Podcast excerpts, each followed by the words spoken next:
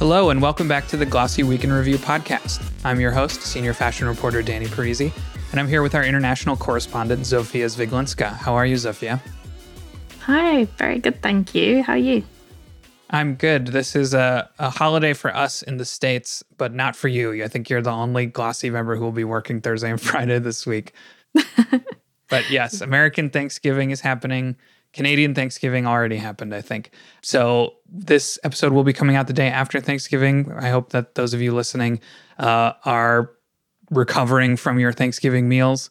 Um, we're going to make it a little bit shorter today. We're just going to talk about two topics, but I think they're both meaty and they're kind of both related to the same topic, which is luxury retail.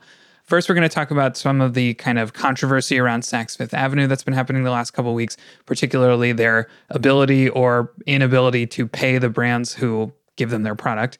Um, and then we're also going to touch on Gucci filing lawsuits against several luxury retailers for allegedly selling counterfeit goods. Two separate topics, but they're kind of both centered on this theme of luxury retail, which I feel like is in kind of a weird spot. So let's start with with Saks Fifth Avenue, though. Over the last few weeks, there have been uh, rumors kind of swirling about Saks Fifth Avenue. There was a post on Estee Laundry uh, saying that Estee Lauder was suspending shipments to Saks Fifth Avenue because they could not pay on time. And then this week, Business of Fashion confirmed by speaking to several brands um, that the re- the retailer uh, Saks Fifth Avenue was just uh, very late in payments, and the the delay has been getting longer and longer starting in like the spring to the point where merchant which is a firm that oversees wholesale orders was no longer insuring orders to Saks because they deemed them basically a credit risk so it's it's crazy to me that such an established luxury retailer would just be straight up not paying or taking months between payments uh, or between delivery and payment um, in such a kind of high stakes industry um, so I've got some thoughts on that but how about you start Zofia? what do you make of Saks' situation? Yeah, I think that based on some recent conversations I've been having, like multi brand retailers are in trouble. Um, and for a lot of them, I think that this year has been a sign that if they don't move with the times quickly enough, um, and they also don't like implement technology into their inventories, then they get you know a lot of costs, which I'm assuming is the reason um, why a lot of these brands are being paid late, simply because there are you know either cash flow problems or there's some kind of an issue um, with you know holding on to credit. Yeah, it, it definitely seems like there's something deeper going on here than the the kind of explanation that Saks gave was that there's slowdown in the luxury industry. We all knew this was happening. And so it's just there's less demand and we're just navigating that. That's definitely true. You know, we've heard from a lot of luxury brands and retailers the last couple of months that demand is slowing down, especially from the kind of highs of the last couple of years.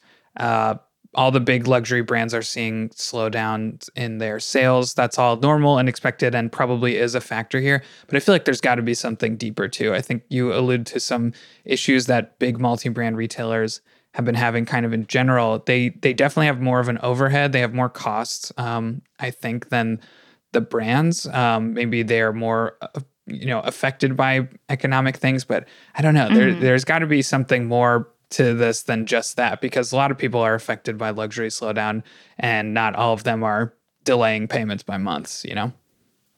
Yeah, definitely. And I'm wondering like how that compares against kind of other multi-brand retailers in the States. Because obviously I think there's been quite a few which have had some trouble.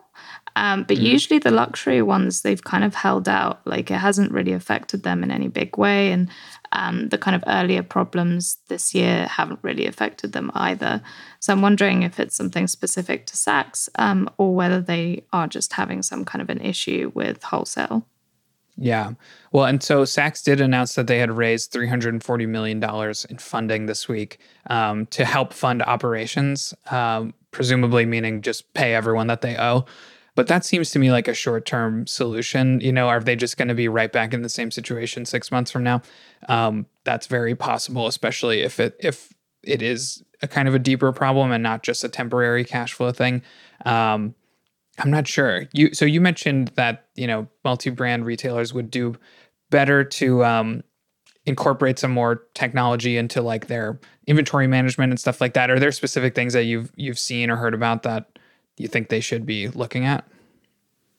Yeah, I mean, I think that when you're talking about, you know, this kind of scale of inventory, it's always that aspect of, you know, should buyers just buy whatever they want, essentially based on whatever the um, trends are according to them, or do should they work with, um, you know, some kind of an AI or forecasting um, technology to kind of help them out a lot? Um, and I believe when I was at the London Fashion Week, I was speaking to someone from um, YNAP, and they were saying that you know they don't just rely on their own kind of predictions; it is very much kind of tech enabled. Um, so I'm wondering what that looks like with Saks. That I've always felt that you know they are quite forward on their technology. I believe they've had some recent investments earlier this year in that aspect. So I'm wondering if that has just been implemented on a wider scale, or perhaps whether there are some issues with implementation. Um, you know, sometimes when there's a lot of staff who are not as tech savvy. Um, it can take a long time to kind of implement the necessary kind of turnaround um, just around, you know, that technology implementation. Yeah. Yeah, and, and just in general, it feels like a little bit of um, crisis time for luxury retailers in particular. Um, they have, I, I, just feel like they've kind of lost their status as taste-making gatekeeper for the luxury industry, you know, when, that they had for a long time. It's still, I think, a big deal, especially for an emerging designer to be carried in Bergdorf Goodman or Saks or something like that, but or Selfridges, but um, maybe just a little bit less so, especially for an established brand. Uh, I don't know. So that's just like an interesting kind of space that they're in. And it relates to this next topic I want to talk about, which is Gucci, which filed several lawsuits this week uh, against multiple le- retailers in the luxury space. Uh, mainly Lord and Taylor, and then the other two are Sam's Club and Century 21, which are not exactly luxury retailers, but both of them sell and have sold Gucci. Gucci sued all three and alleged that they all three knowingly sold counterfeit Gucci products. Um, the specific terminology that they use this is from the lawsuit with lord and taylor. It said that the retailer quote manufactured advertised offered for sale sold distributed imported and or exported handbags bearing marks that are identical to or highly similar sorry identical to or highly similar to the gucci marks. I highly doubt that lord and taylor was manufacturing fake gucci's. I think that's just the, the legal terminology to cover the whole gamut of counterfeits. It's much more likely that they sourced some Gucci product from maybe a less than reliable source and it turned out to be fake. And maybe they, whether they knew or not, maybe they suspected, they kind of just sold it anyway. I think if you don't know much about how the wholesale kind of industry works, you might think, well, it just comes straight from the brands. And like it definitely does sometimes, but that's not the only way that wholesale works. The big retailers source their stuff, especially like some someone like Century 21 that has new stuff coming in all the time they source it from a lot of different suppliers and it is much easier than you think for fake stuff to slip in they're not just buying straight from gucci again i've got thoughts on this i'll throw it over to you zofia what do you make of this no, it's quite interesting. I'm having a little look at them now because obviously I'm not as familiar with the um, US kind of, I guess it's like a party retailer. And they sell like Louis Vuitton and Chanel um, handbags and all kinds on there. So I'm wondering if there are going to be other allegations from brands or whether they're going to start checking them as well. Um, but if I can they, definitely if they imagine sell Gucci. It. Sorry, I was just going to say if they sell fake Gucci, you can bet they probably have other fake stuff on there too. So, but yeah, go ahead.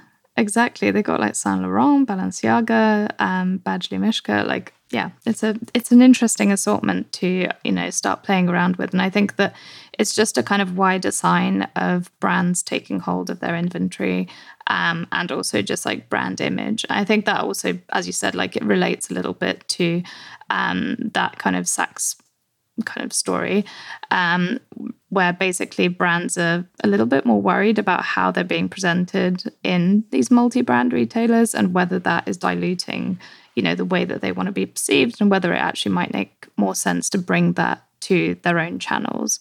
So I think that mm-hmm. with this lawsuit, it's kind of a similar thing where, you know, Gucci's like, we don't want to dilute our image. It's, you know, we've got questions around whether your products are legitimate and whether they're really coming from us. Um, and also, it's just, you know, it's a bit of like an announcement to the rest of the industry that they're not really tolerating fakes anymore. Um, I think some brands have kind of kept one eye half closed to to that side of the um, market for quite a while now. And I feel like this year, especially, that aspect of counterfeit goods has become like a real headache for them. So, mm-hmm. yeah, I'm not surprised that Gucci's doing that. And, you know, they've had some issues with sales over the last couple of years. I think they've started to rebound a tiny bit. So, I'm wondering if this is just part of that, you know, tightening yeah. of their brand image. Yeah, I mean, you're. I think you're totally right about the idea that brands and, and retailers too have kind of a little bit tried to just ignore the problem for a while. I mean, the for luxury brands, their whole thing is their image, and they need to control their image. And I can see why they'd be upset by a retailer selling fake product because imagine you've never owned anything Gucci before. You buy a Gucci bag from Lord and Taylor and it's a fake, but you don't know that, and like the quality is bad, and then you're like, oh, Gucci's actually not that great. This Gucci bag sucks. Uh, you know, that's damaging to them. So I see why they uh, are are cagey about it, or not cagey, um, touchy about it. The retailers obviously want to keep those brands, you know, happy, but there is an incentive for them to kind of not care too much or not look too closely. Like you see this with Amazon. Amazon gets accused all the time of having counterfeit stuff and fake stuff and misleading stuff, but it's in their interest to just have as much stuff flowing through Amazon all the time and just kind of hope that people don't get too mad about it to the point that they have to do something like they want to do the bare minimum and and you know not to make the retailers here sound too malicious but they definitely like if they can buy Gucci product from a seller that's not Gucci and get a really good deal on it and sell it and keep it under the radar enough that nobody cares like that they benefit from that you know they get to pay a little less.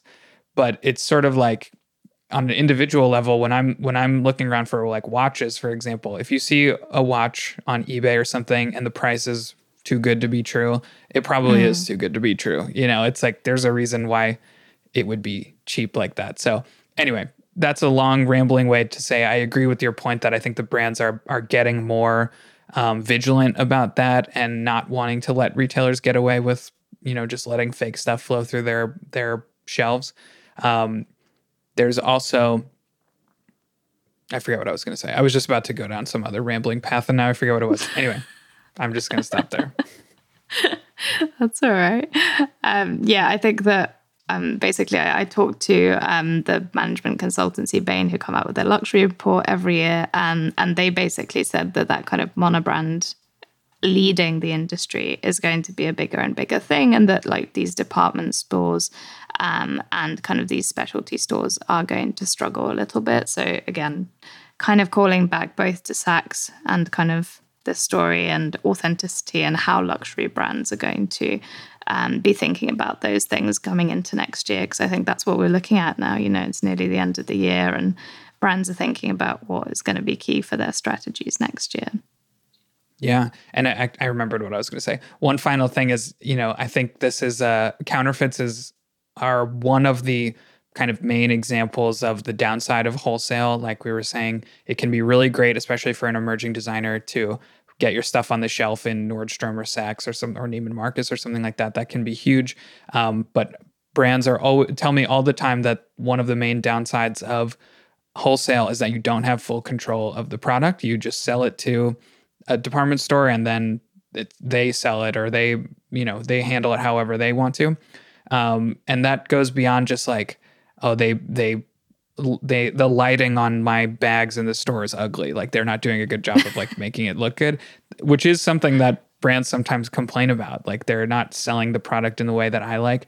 But it also mm. goes to like other more damaging things like selling counterfeits or you know selling even if it's a real bag maybe but they're selling it in like a bad condition or so you know there's a lot of ways that when as a brand when your product is being sold by somebody else um, it, you can like chafe at that because it's not they're not being a steward of your brand and the the retailers always use terms like that to me like we want to be a steward of this brand's image and like we want to do right by them and stuff but they don't always and I it's clear when the brands are unhappy about that and why.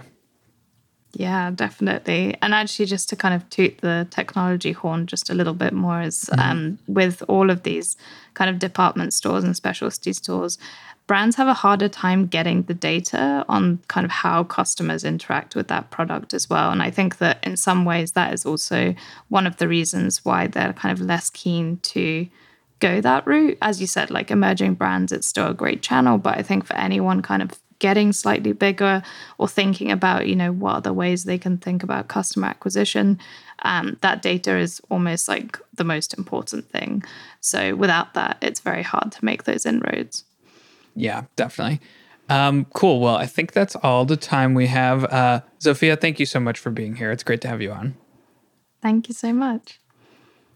For those of you listening, don't forget to give us a rating and a review on Apple Podcasts or Spotify or wherever you listen to this podcast because that helps us out a ton. Uh, don't forget to subscribe to the Glossy podcast because you'll hear interviews with industry insiders every Wednesday and week in review episodes like this one every Friday. Um, yeah, I think that's all for me. I am going to finish up and go home and see my family and eat Thanksgiving dinner. Uh, all right, until next time, thanks for listening.